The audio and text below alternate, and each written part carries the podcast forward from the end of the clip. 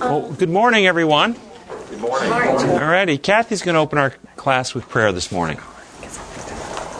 Dear Heavenly Father, we thank you so much for providing this day for us, a day which we can assemble together, worship you, study about you, learn about you.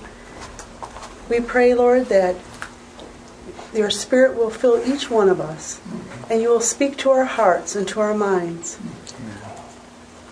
Be with Tim as he leads us out in discussion, and may we go away from this place today knowing you better. In Jesus' name, amen. Amen. And we are doing lesson uh, number nine in our quarterly, The Wonder of Jesus. And the lesson title this week is The Tenderness of His Love. And somebody in the Sabbath lesson there read for us the first two paragraphs. Matthew 9:35 tells how Jesus went through many areas of Palestine, quote, preaching the good news of the kingdom and healing every disease and sickness. In our cynical age, when people suspect that every effort to help them is tinged with some hidden agenda, the motive behind Jesus' ministry comes as a breath of fresh air. Genuine love described as, quote, compassion. He was moved for the people. His heart went out to them. We see this same general concern in Mark verses 1 through 3, where Jesus is concerned about the people fainting on their way home.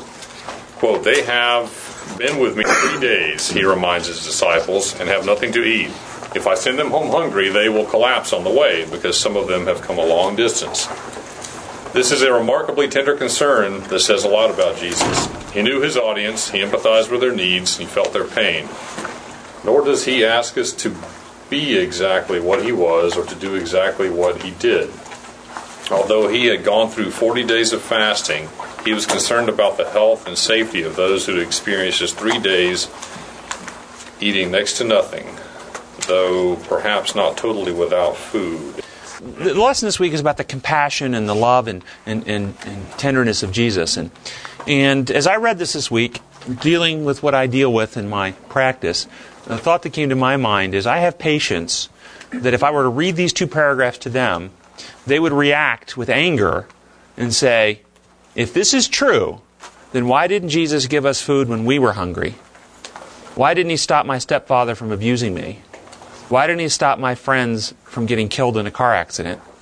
I mean, if Jesus is loving and tender and caring, then where was he when I was hungry?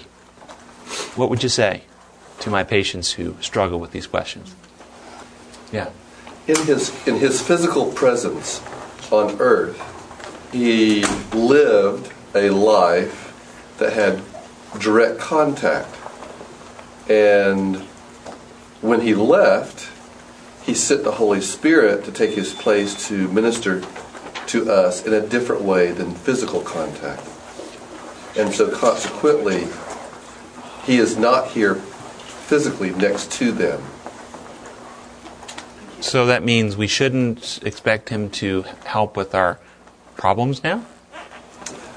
I don't I don't expect him to show up physically and give me food or bail me out of jail or keep me from running into a car that I, you know, am driving in the inappropriate way. No. Yeah, you, yeah, you've kind of entered a new little dynamic there. Um, bail me out of jail suggests that you've done something to get yourself there, and you said drive a car uh, when I'm driving a car inappropriately. But my patients are complaining about when they were children and some adult was abusing them, or when uh, they, the person that got killed, I'm thinking a particular patient got killed when a drunk driver hit them. They weren't doing anything uh, themselves wrong. Um, and so I, I, understand your point is quite well taken that God wouldn't stop us from abusing ourselves and our free will. Or, someone else from abusing us, He does not physically interfere with what we are doing. Yeah, and why would that be? We have to. How would you explain that to a person who has got anger and resentment towards God, doesn't want God in their life because they, they don't see that God is tender. They don't see God is caring because of painful events. And so the challenge is how do we help them see that God is tender and caring in spite of painful events? Yeah, Russell. I was going in a different direction. I mean, Christ himself said that he gave the charge to us that we are representatives of Christ and we are also his brothers and sisters. So if we if we treat each other in a Christ-like manner, or if we see someone who is hurting and who is who is uh, in pain, they are also No, I think that's. I don't think that's a different direction at all. I think it's right on the deal. Exactly right. Uh, are we supposed to talk in some ethereal, in some um, uh, abstract way about a God who lives afar off, or are we supposed to be His representatives here, as the Father sent me, so send I you, so that we then become the agencies that demonstrate this love, this care, this concern, that we reach out to help, to lift up, to heal, and in so doing, they see a love that doesn't really come just natural from human beings. Mm. You know, I think that's right on the money. Yeah. I totally agree with that. I think I have, that's my prayer all the time. Whatever the future holds, the Lord allows it, it has a reason for it. What can I learn through this and what example can I be through this? And that's an honor and a privilege. Amen. Amen. Another hand somewhere? Yeah, yes. The question is very uh, real for these people but to concentrate on the past will destroy us. There's no question. We can't avoid it. So we must look away from the past and look at the now and the future. The past is gone. But how about if the future you're looking to is the future with a God who doesn't care, a God who's arbitrary, a God who's severe, a God who doesn't care when little kids get abused, a God who doesn't care when drunks drive and kill your mother, uh, and that's your future? What kind of a future is that? But that is not true. Yes, but that's their mindset. And so when you tell them to look at the future, that's the future they're looking at. But God cares through us. So how do we help them see that care? but what can make the difference for them? Okay, all right, so back to the witness that we can show them the gracious patience, love that we have. We don't just tell them, don't remember the past, look to the future. We, tell, we, we show them a, a grace and a love and a kindness and a, a, in, in living flesh. Yes? Also, though, it, it, comes down to what you believe the sovereign nature of God is. Does, does, because God is sovereign, does it mean that He's in control of everything and sent you all these bad experiences to build your character? Well, that's exactly right. And, you know, we are agents of free will as well as others are agents of free will. And the consequences of those actions interact with those around us, regardless of whether it's for the positive or for the negative. I don't think God controls us, and He doesn't send us bad things so we'll get better. Do, do, have any of you ever struggled with questions like this? Uh-huh. Yeah, go ahead. Tim, I think it's that we have to explain to them more about what this world is about, that it's about the great controversy, mm-hmm. and the purpose here, this is like a proving ground mm. to all the other people and worlds that what Satan is doing here and is allowed to do is not going to last forever and is not right, but I don't know how you can do that in one little hour session. It's going to take some time. What about, uh, several have mentioned it about free will, about controlling choice why won't God take choice away from us? Why does He leave us free to make our own choices? Even when we choose, for instance, an adult chooses to abuse a little kid, why does God allow that to happen? But that makes sound that makes sound like Satan is right about God. Why does God allow that to happen? Well, t- what would happen if He didn't allow it to happen? He'd be controlling. He would take away our choice. And if He takes away the choice, what does that destroy? Love. Love. Can love exist in an atmosphere without freedom? If you program people like robots and they're just programmed mechanically to carry out preordained uh, uh, behaviors, is there any love in that? No. No. And so God is love, and while it is painful, God really gives freedom. And so this is why, why the universe is going to be such a great place in the end, because in the end, only people who will be populating the universe in the end are people who have been so won back to trust and love in God that, that they love others more than self. Greater love is no man than to give his life for a friend. And this is how we know what love is that Christ gave his life for us, and we ought to give our life for each other. That everybody there would rather die than harm anybody else. That's the freedom that we'll live in real, genuine freedom, but it will be totally safe. What did your patient, whose mother was killed by the drunk driver, say when you explained this to her? Uh, actually, um, most of the time, I can't say 100% of the time, but vast majority of the time, the patients come to understand that. That they would not want to be programmed like a robot. They wouldn't want their freedoms taken away. They wouldn't want to be hooked up to a machine and have somebody download programming into them to program them to just behave in certain ways. Mm. And then when they realize that for themselves, they realize, wow, that couldn't happen for others either. And so there's a real enlightenment when you think about that. How many of you like to be programmed so you never make a mistake? But you don't have any individuality, you have no freedom, you don't have no uh, creativity, you just do what you're programmed. Nobody would want that. No. Now, I know some parents would like that for their kids, but not really. To a certain age. to a certain age. okay. All righty. We're going to jump around this week. Um, we got a, lot to jump around this week on. So let, us jump. Um, boy, I'm really jumping here, aren't I? Yeah, jumping several pages. Um, I want to jump to Friday's lesson. Just because I want to be sure we get some of the fun stuff in. Let's jump to Friday's lesson and read question number three. Somebody read question number three. In what ways is it easy to confuse love with cheap grace? That is, what danger is there of allowing people to get away with things that they should not be doing, all because we want to reveal to them love? When is love sometimes best manifested by strict moral accountability? How can we strike the right balance? If you are going to err, which side is it best to err on? Ready, the fun stuff. What do you all think about, first off, this just before you answer the questions, what do you all just think about the questions themselves? Any, do you like the questions? Are they good questions? Are there some problems actually in the questions? Problems in the questions because allowing people to get away with things. People just don't get away with Ah, you see the consequences. yes, you see the the subtle little premise woven. I'm glad you pointed it out. Subtle little premise woven into the question that people, if we don't hold people accountable, well then they get away. They get away with it. See, we have to hold people accountable. They don't damage their own character. Oh no, no, no! It's it's we have to hold accountability, you see, or else people get away with it. It's woven into the question. Now, where would such a, a premise come from? Why would people have a premise like that? What would be the underlying roots that would cause a premise like that to arise in someone's mind? Every sin must be punished. Ah, see, every sin must meet its punishment, urged Satan. And if God should remit the punishment of sin, he would not be a God of truth and justice. You can find that quote in the book called Desire of Ages on page 762. Sin doesn't really pay its own wage. The Bible says sin pays its wage, the wage is death. And so the suggestion, the subtle premise is that God's law is an imposed law that God created, enacted, legislated, put in place, and therefore requires imposition of penalty. And if you let someone get away with it, you see there's no accountability. You have to hold them accountable. You have to impose penalty.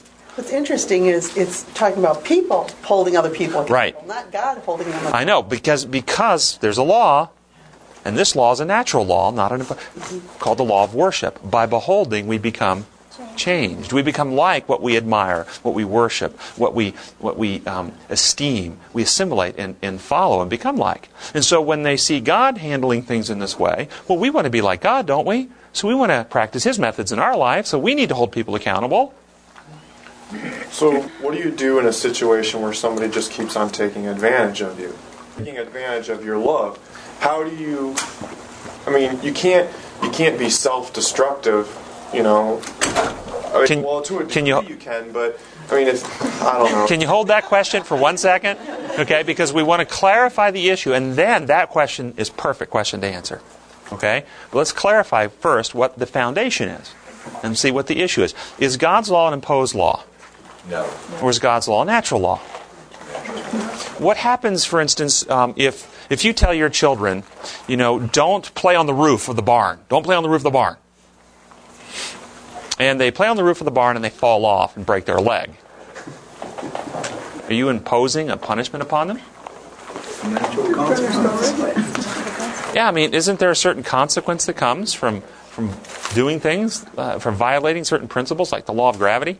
Some parents get out the belt after that. Yeah. Yes, they do, don't they? Some parents do, don't they? And we ought to think about that. Remember what God they're trying to be like. Um, now, imagine, let me just imagine this with me. This is an imaginary scenario that you today molest a child, a five year old child, sexually, and no one ever finds out, and you are never caught. How well will you sleep tonight? Depends on how demented your mind is, to be honest. I would think. I'm asking each of you, how well would you sleep tonight? Oh, terrible. And if you could sleep well after doing such a thing, how damaged a person must you be? Do you understand? When we do evil to other people, it damages us. It warps the character. Now, I have patients who are molested as kids, and they always have a lot of anger and resentment towards the people who molested them. And at some point, for their healing, as you know, they have to work through that, and they have to, in their heart, forgive the person who did this. And we come to that point of the therapy, um, and I bring this up. There's always the resistance. No way. They never got caught. They never went to jail. No one's ever hold, held them accountable. We got to hold them accountable. Can't let them go. I won't forgive because no one will hold them accountable. They get away with it. And I ask him, well, if God took you to heaven today, right now, at this moment, and gave you one choice, here's your choice. You can come back to earth exactly as you are. Your life is exactly as it's been, no changes. Or you get the choice to trade lives with the person who abused you, and you get to come back and live their life going around abusing kids, but no one ever abuses you. Whose life do you choose? What do you think they choose? Their life. 100% of them choose their own. And I say, why? Oh, I couldn't live with myself if I did that. And all of a sudden the light goes on and they see, wow, when, when we are done wrong by people, we can have our bodies hurt, we can have our finances hurt, we can have our, our emotions hurt, we can have our psychology hurt, but our consciences remain clear, our souls remain unsullied. When we do evil to other people, we damage the most precious things that we have.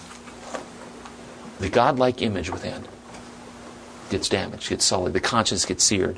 And that's much more precious than anything else. And so people never get away with it.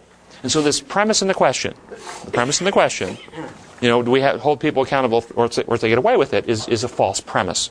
This is why sin uh, leads to destruction. And I'll read you a quote, quote from First Selected Messages 235, written, I think, in the 1890s, sent to the um, header to the Review and Herald, who was Uriah Smith, who didn't like it, so he filed it where it remained in the Review and Herald files instead of publishing it in the Review and Herald until the 1950s, where it was discovered and put in the Selected Messages, uh, page 235. Now, you can decide whether you agree or disagree. We shouldn't believe it just because we read it. You should think it through and see if this makes sense and supported by Scripture. It says, We are not to regard God as waiting to punish the sinner for his sin. The sinner brings the punishment upon himself. His own actions start a train of circumstances that bring the sure result. Every act of transgression reacts upon the sinner, works in him a change of character, and makes it more easy for him to transgress again. By choosing to sin, men separate themselves from God, cut themselves off from the channel of blessing, and the sure result is ruin and death. Do you, does that make sense to you, or do you like the other view? Oh, no, no, no. If you sin, God gets mad and he has to lash out against you and punish you. Which makes more sense to you? Yeah, I mean, this is what it's all about. So when we understand this, then no one ever gets away with it. So back to your question then. Take your question for us. What do you do if somebody just keeps on taking advantage of you? Okay. Give us an, can you want to give us a specific example? I don't have one, but.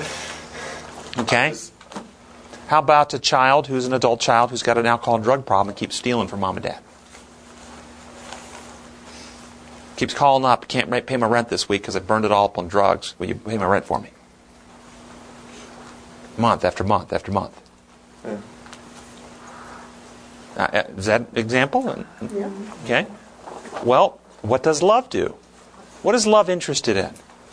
What is the ultimate interest of a parent's heart for that child? That their rent get paid or their soul get saved? Soul gets saved. Well, will their soul get saved as long as they continue to live in the lifestyle they're living? Or are they destroying themselves? See, it's not about protecting self. You, your question was about, well, how do we protect self if people are trying to take advantage? But the real question is, how do I act in love to redeem this person? How do I benefit them? And if they're involved in acts of sin, acts of exploitation of other people, then they're actually destroying their own soul.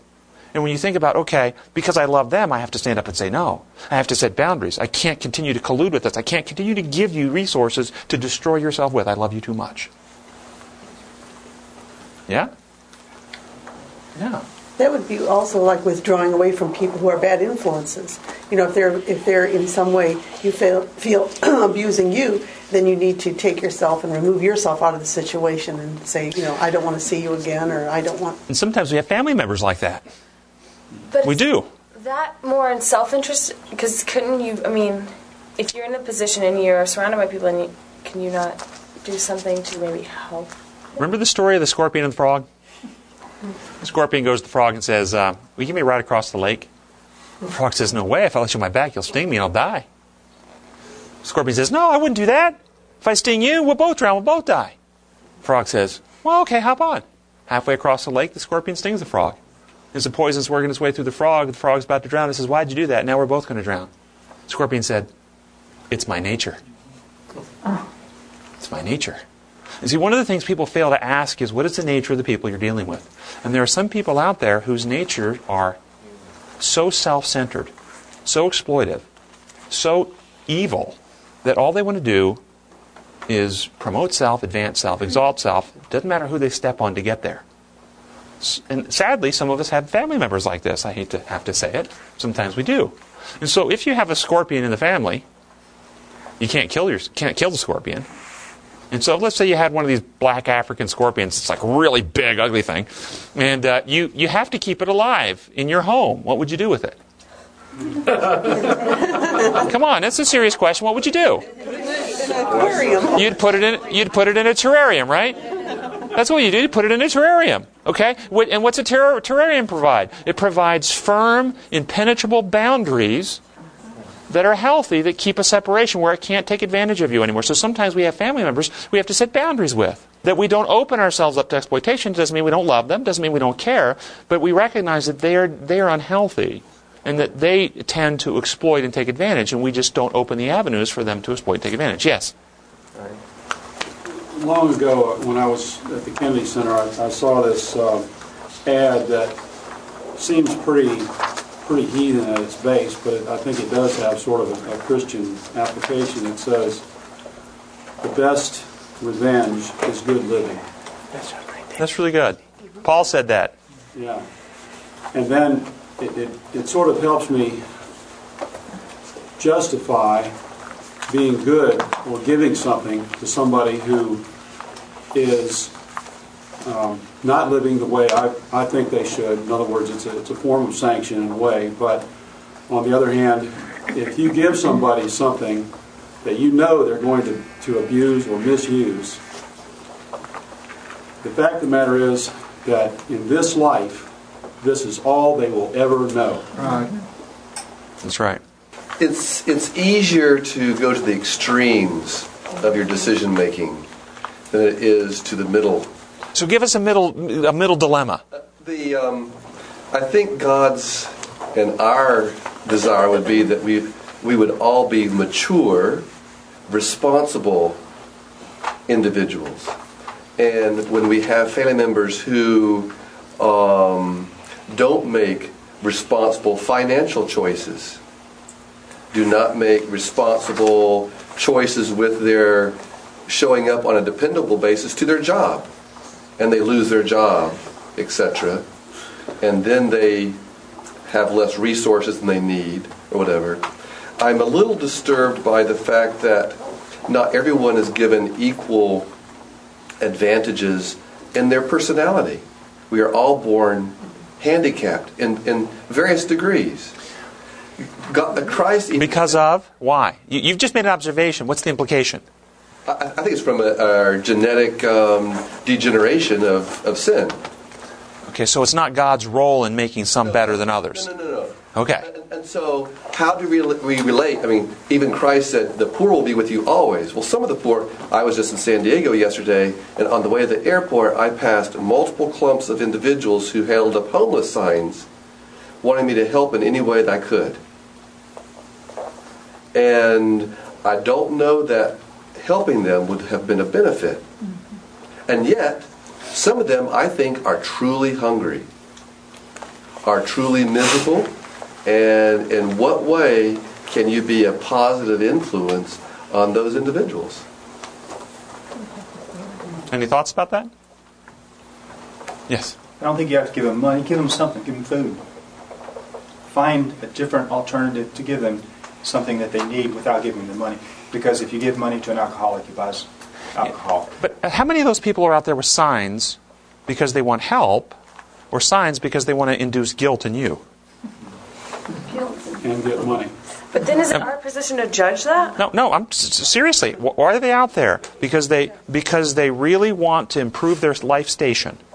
They're actually looking for a job. They're actually looking for a better station that they currently have, or they're looking to induce guilt in other people to take advantage and exploit so they can stay exactly where they are.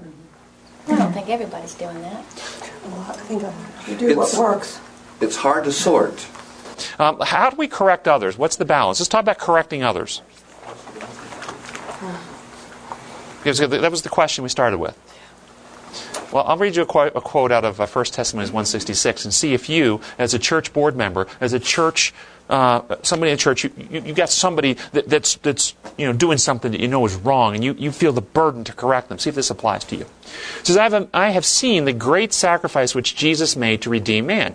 He did not consider his own life too dear to sacrifice. He said, Love one another as I have loved you. Do you feel when a brother or sister errs that you could give your life to save them.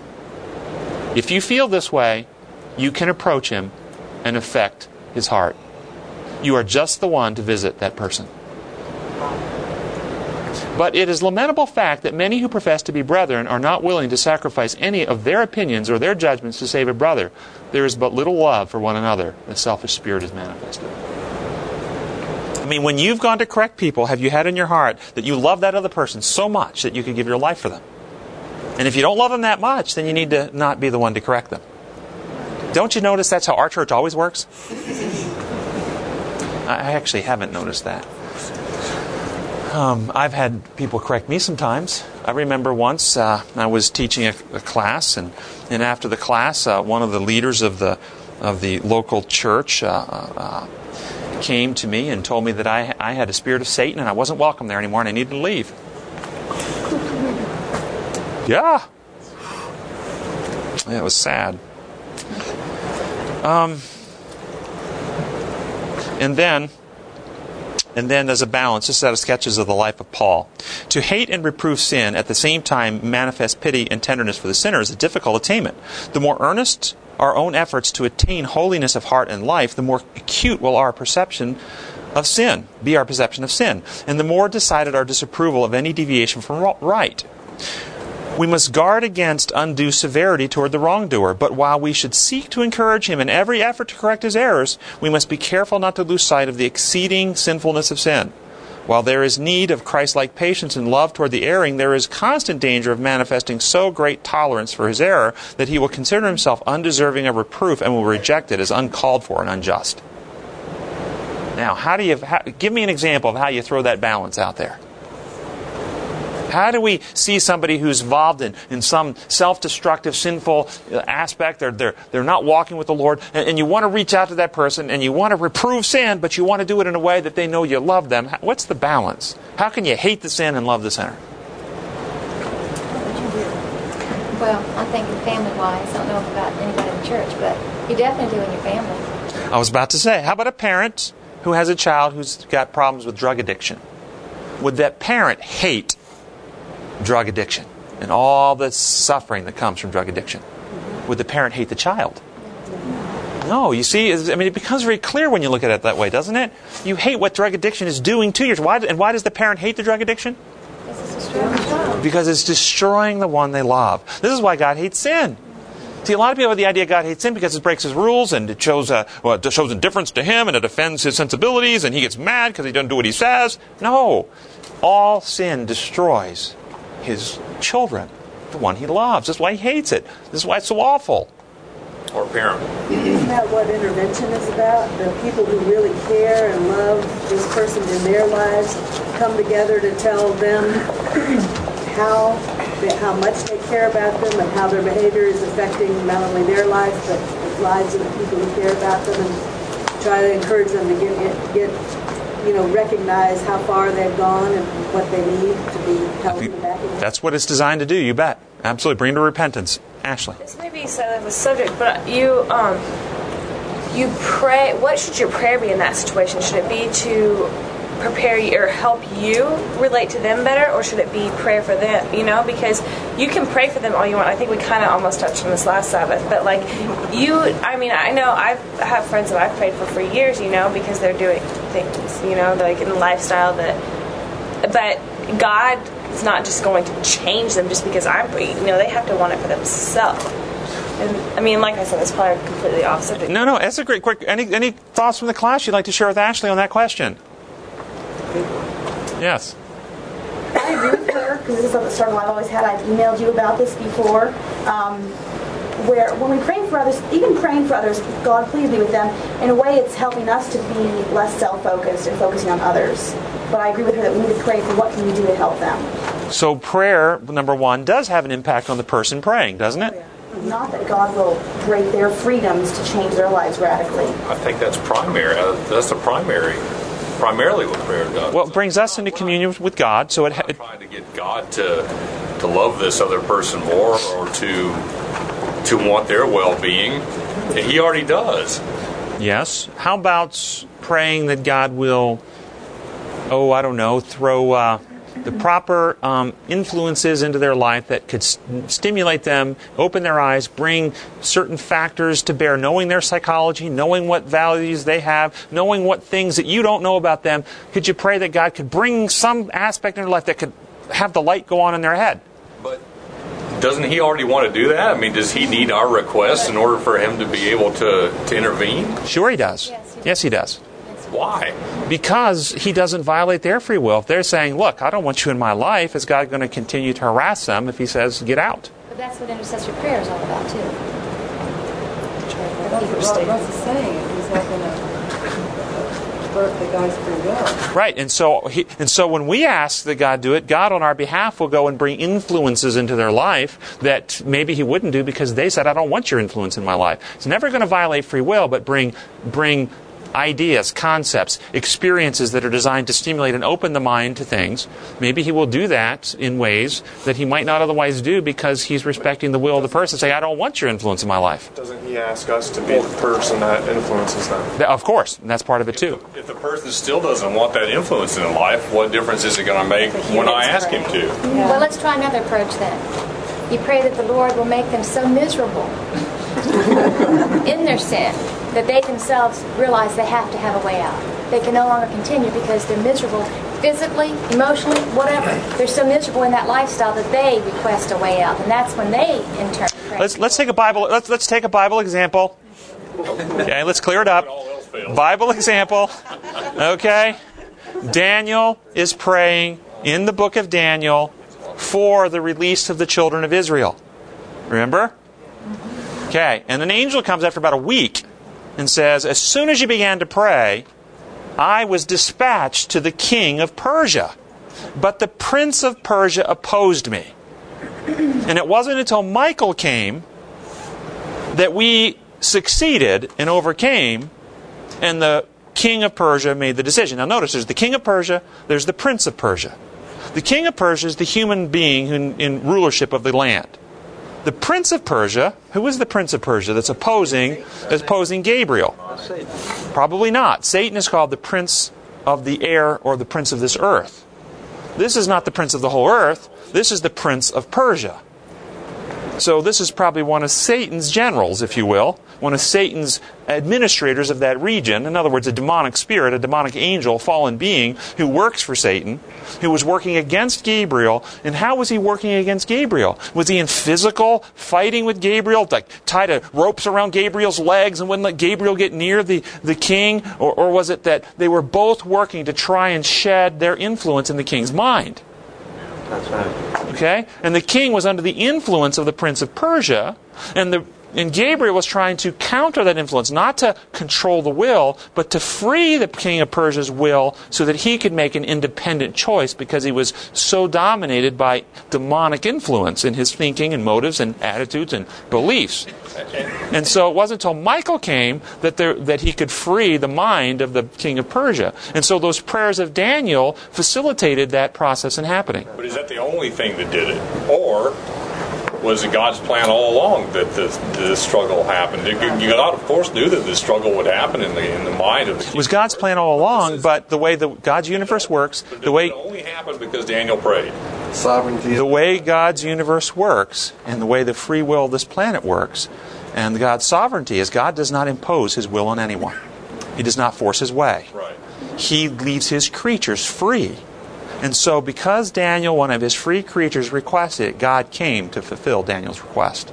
Without those requests, God would have said, The other creature's free will. "Pardon? But that's not the other being's free will. Which which other being? Which other being? Ones that it affects. Give me one other being. The ones that they King came to change the The king of Persia was not forced by God. He was only freed by God. There's a difference. That's right.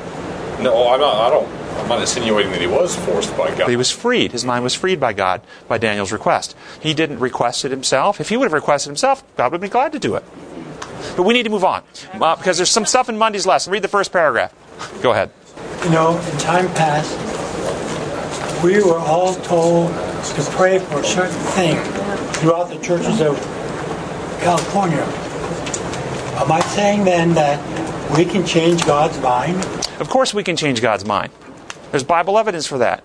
The children of Israel, God was feeding them manna. He wanted them to eat only manna. They begged and begged for meat. Who brought them the quail? God brought them the quail. He didn't want them to have quail. They changed his mind. God wanted to be their king. He didn't want them to have kings. He warned them, no kings, no kings, no kings. They begged for kings. Who chose their first two kings? God chose their first two kings. He changed his mind. Yeah, we can beg God so much that He will actually use His power to help us do things He doesn't want us to do. Well, then he's not omnipotent. Of course, He's omnipotent. It's not about knowing. He knew what was going to happen. That's why He warned them. Did He warn them and tell them, look, if you have kings, all this bad stuff's going to happen to you? I'm warning you, don't do it. Don't do it. Well, yeah, we want him anyway. We don't care what you say. Okay, well then, uh, here, Saul will be your first one. David will be your second one. He- He's omnipotent, but he limits his power in relationship to the freedom of his beings. Yes. He doesn't control because love can't exist in an atmosphere without freedom. If God were to, I mean, God could create a universe where everything was just a computer program. I mean, eh, He just controls it all. But in such a universe, there's no love. All right, Monday's lesson. Okay, read first paragraph, Monday's lesson. Children have borne the brunt of suffering over the centuries. Helpless and dependent, they often have been caught in the crossfires of wars and conflicts, public riots, and family feuds. It was children, infant males in particular, who bore the brunt of the first hideous solution to the Jewish problem under the ancient pharaohs of Egypt.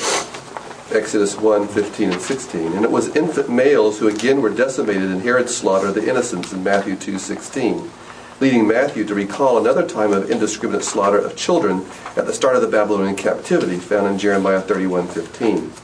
Learning about Herod's slaughter, perhaps on his mother's knees, how keenly Jesus must have remembered it, knowing that these innocent little ones had died, in a sense, because of him. He had come to die for them, but because but before he was old enough even to conceive of his mission, they had died because of him. Okay, y'all, what do you think about the sentiment that at the end of this paragraph that the children, these little babies, died because of Jesus? That's what's expressed in the lesson, yes or no? Yes, it is expressed. Expressed in the lesson. What do y'all think about that conclusion? It's absurd. I'm glad some other people felt that way. Do you think that? See, this is the type of twisted thinking that many of my patients end up in. And that's why they have so many problems. They take a sense of responsibility and burden of guilt onto themselves for something that is not theirs.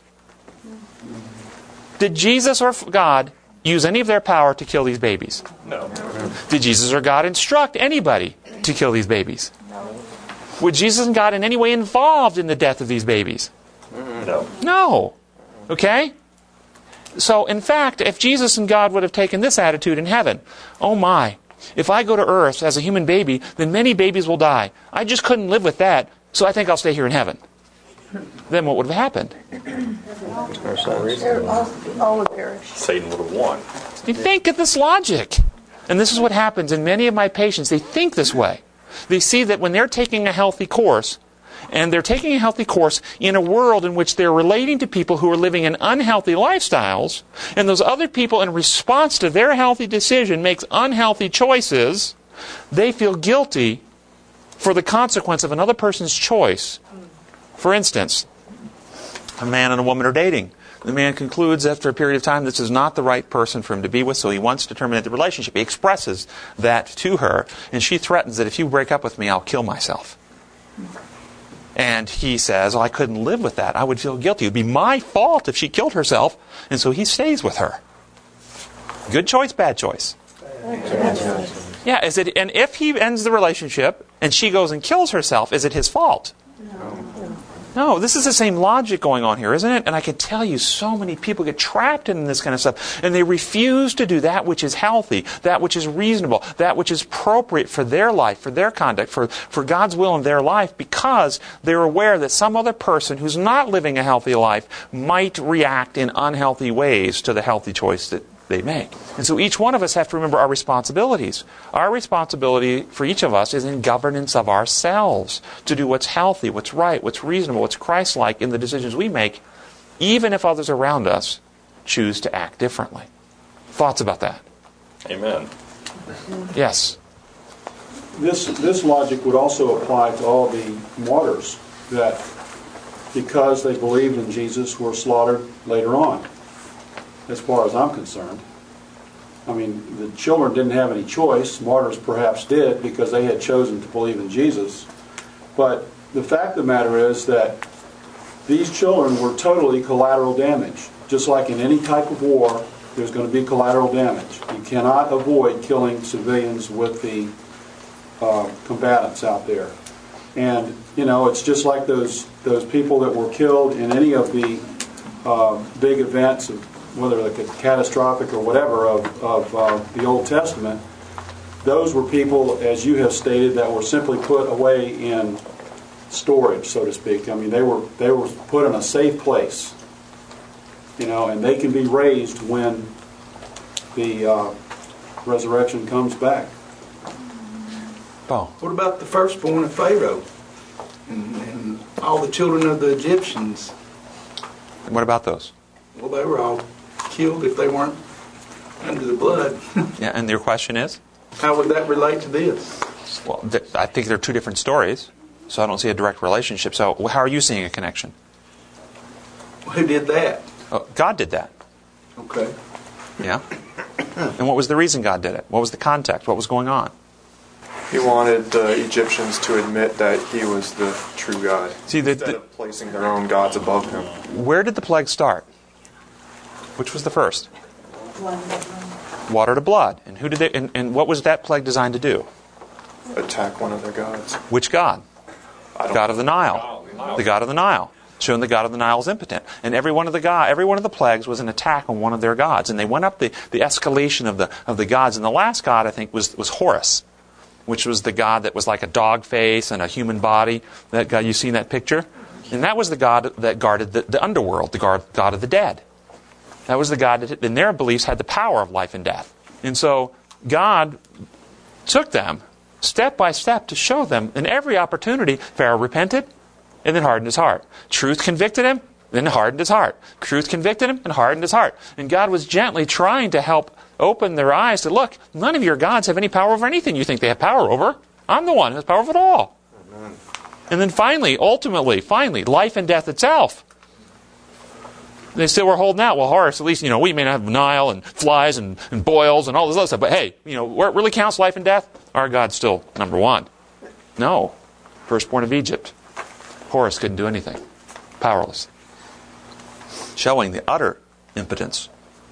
God is the, the true God. So this is an attack on their gods to free their minds to bring them back to a relationship with the true God. Why? Because God prefers to use this method?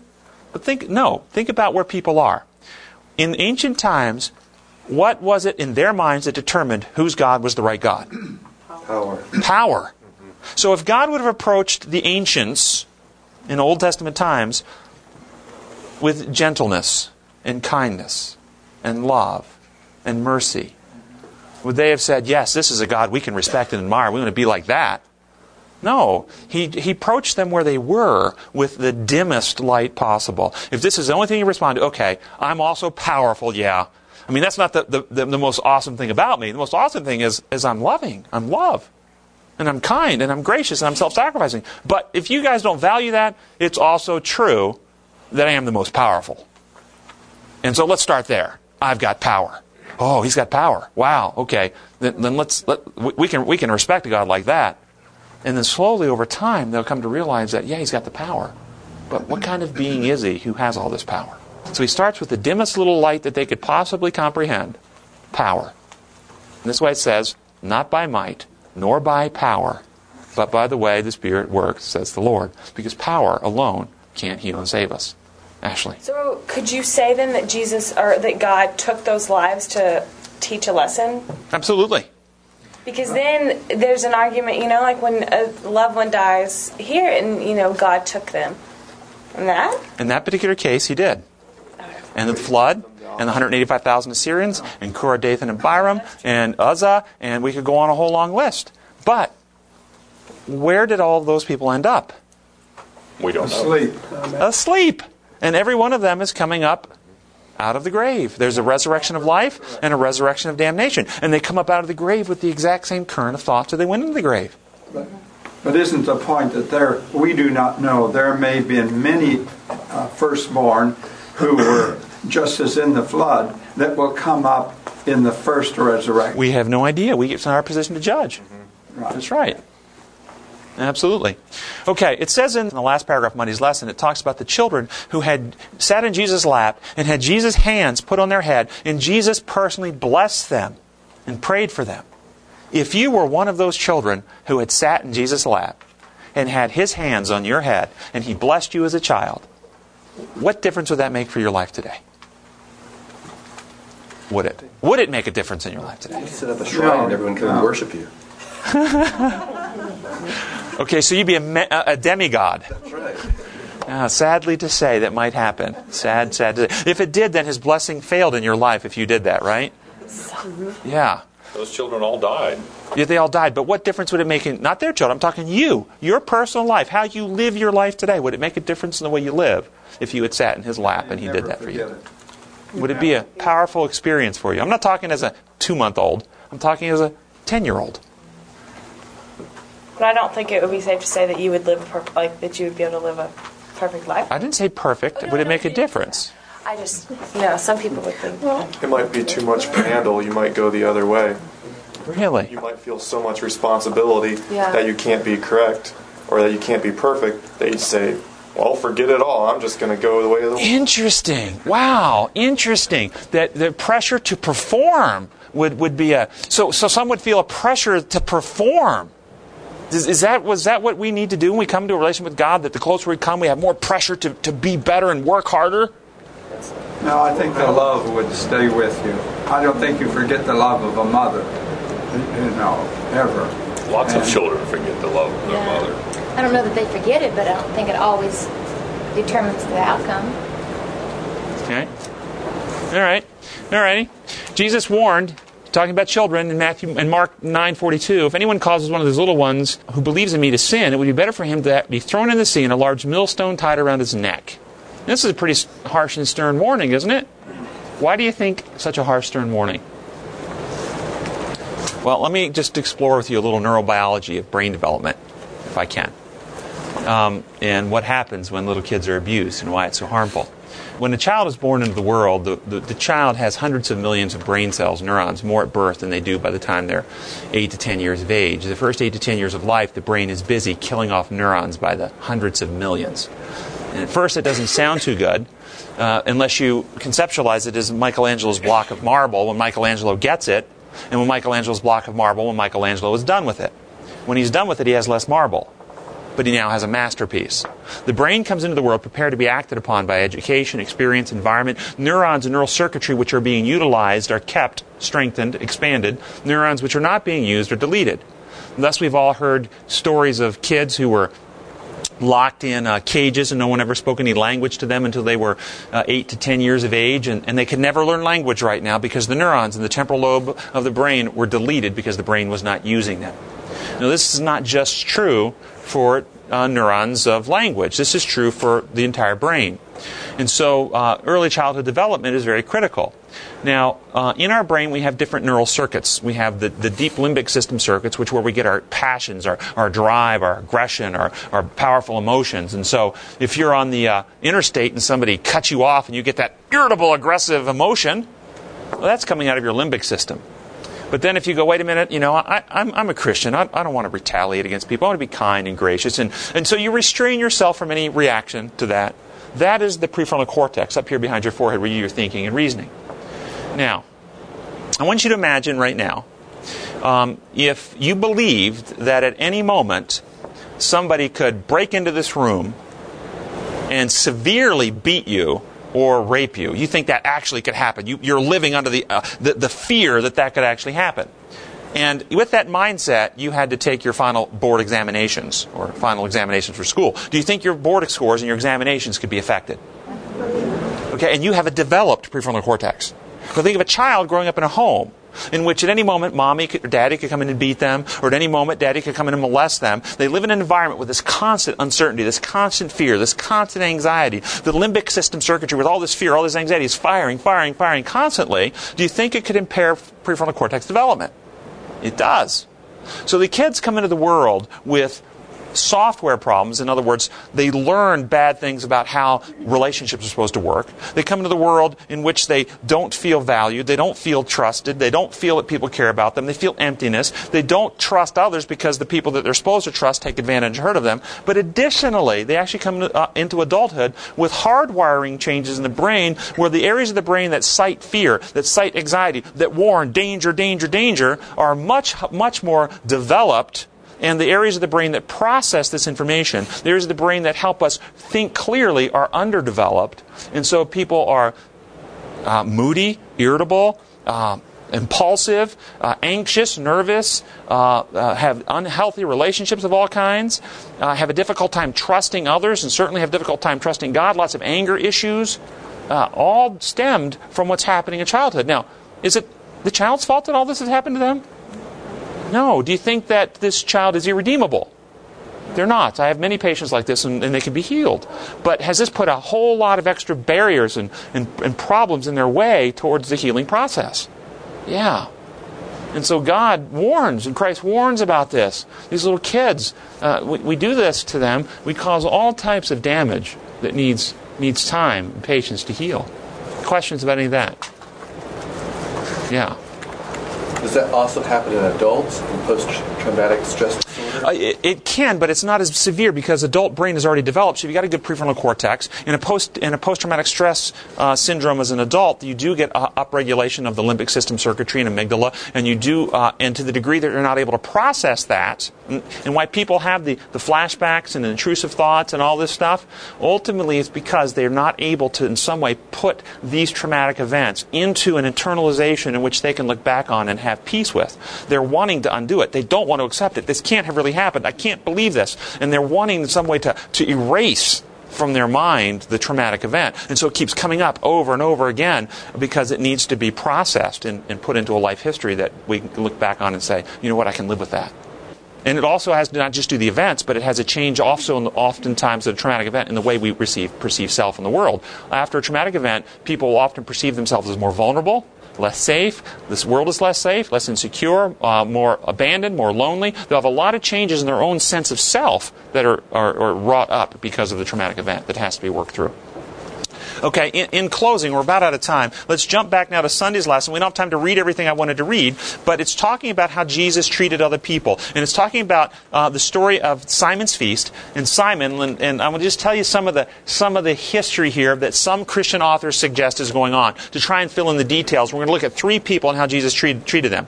Uh, and that is Mary, uh, some people suggest that the woman who was caught in adultery, thrown down at Jesus' feet, is Mary which is the sister of Martha and Lazarus, who is the one who anointed Jesus' feet at Simon's uh, feast and is the niece of Simon.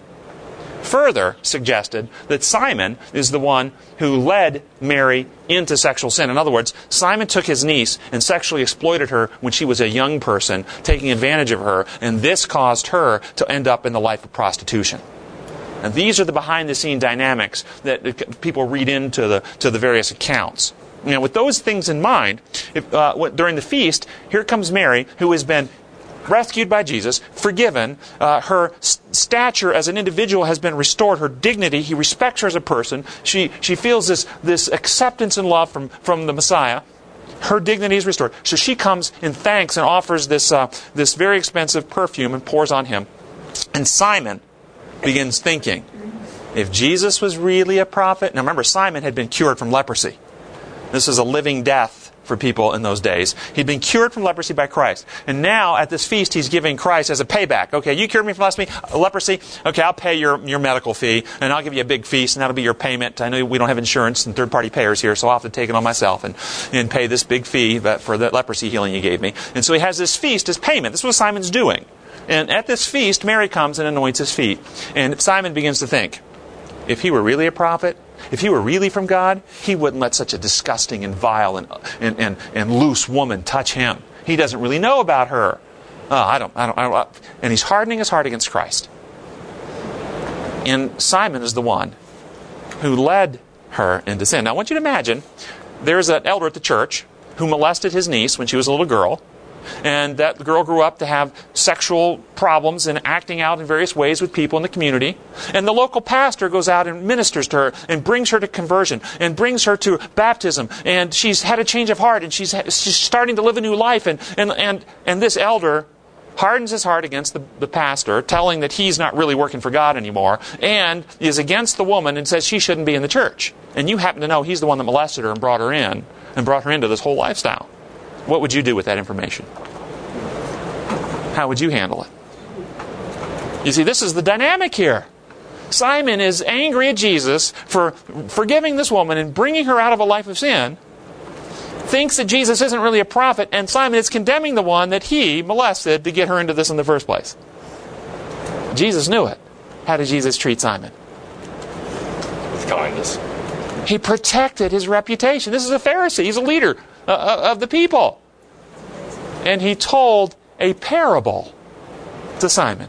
There were two debtors, one owed 50, one owed 500, and the man forgave them both. Who loves more? The one who's forgiven more. You have said rightly. And Simon got it and realized that Jesus saw through him and knew what the deal was, that he was actually more wicked in heart than Mary. And Simon was converted and became a follower of Jesus Christ. You see, this is how Christ works. How would we as humans do it? Oh man, we'd call CNN, wouldn't we? We'd get that on the nightly news. We'd expose him. Yes. And then again, how he treated Mary when he was woman caught in adultery. Neither do I condemn you. Do you see that if you've seen me, you've seen the Father? Do you recognize that as the Father speaking? When we're caught in sin, we've done things, you never have to worry about the Father's attitude. His attitude is, Neither do I condemn you. Because of what we talked about earlier. He only wants to heal us. A physician who has a patient who is non compliant, the physician doesn't need to condemn the patient. The physician still wants to heal the patient. And so when the patient comes back, I'm sorry, I haven't done what you told me to do, I was afraid. I actually have patients that come back to me who have not been compliant. And some of them are afraid to come back to me. I'm afraid, I, was, I thought you'd be mad at me. I'm not mad at you. But look what's happened to you. look at where you are. I said, you know, apologize to yourself. Don't apologize to me. I said, there's a mirror here. Stand up and tell yourself you're sorry for what you've done to yourself the last six months. Okay? Don't, don't apologize to me. okay? And this is the point. God doesn't have to condemn. If we don't accept His healing, our situation is terminal.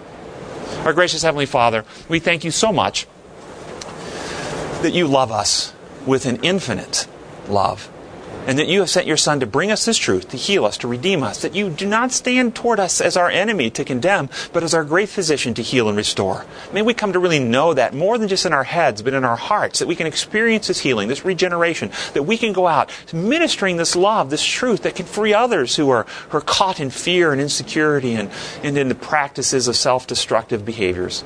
We pray in your holy name. Amen. Amen.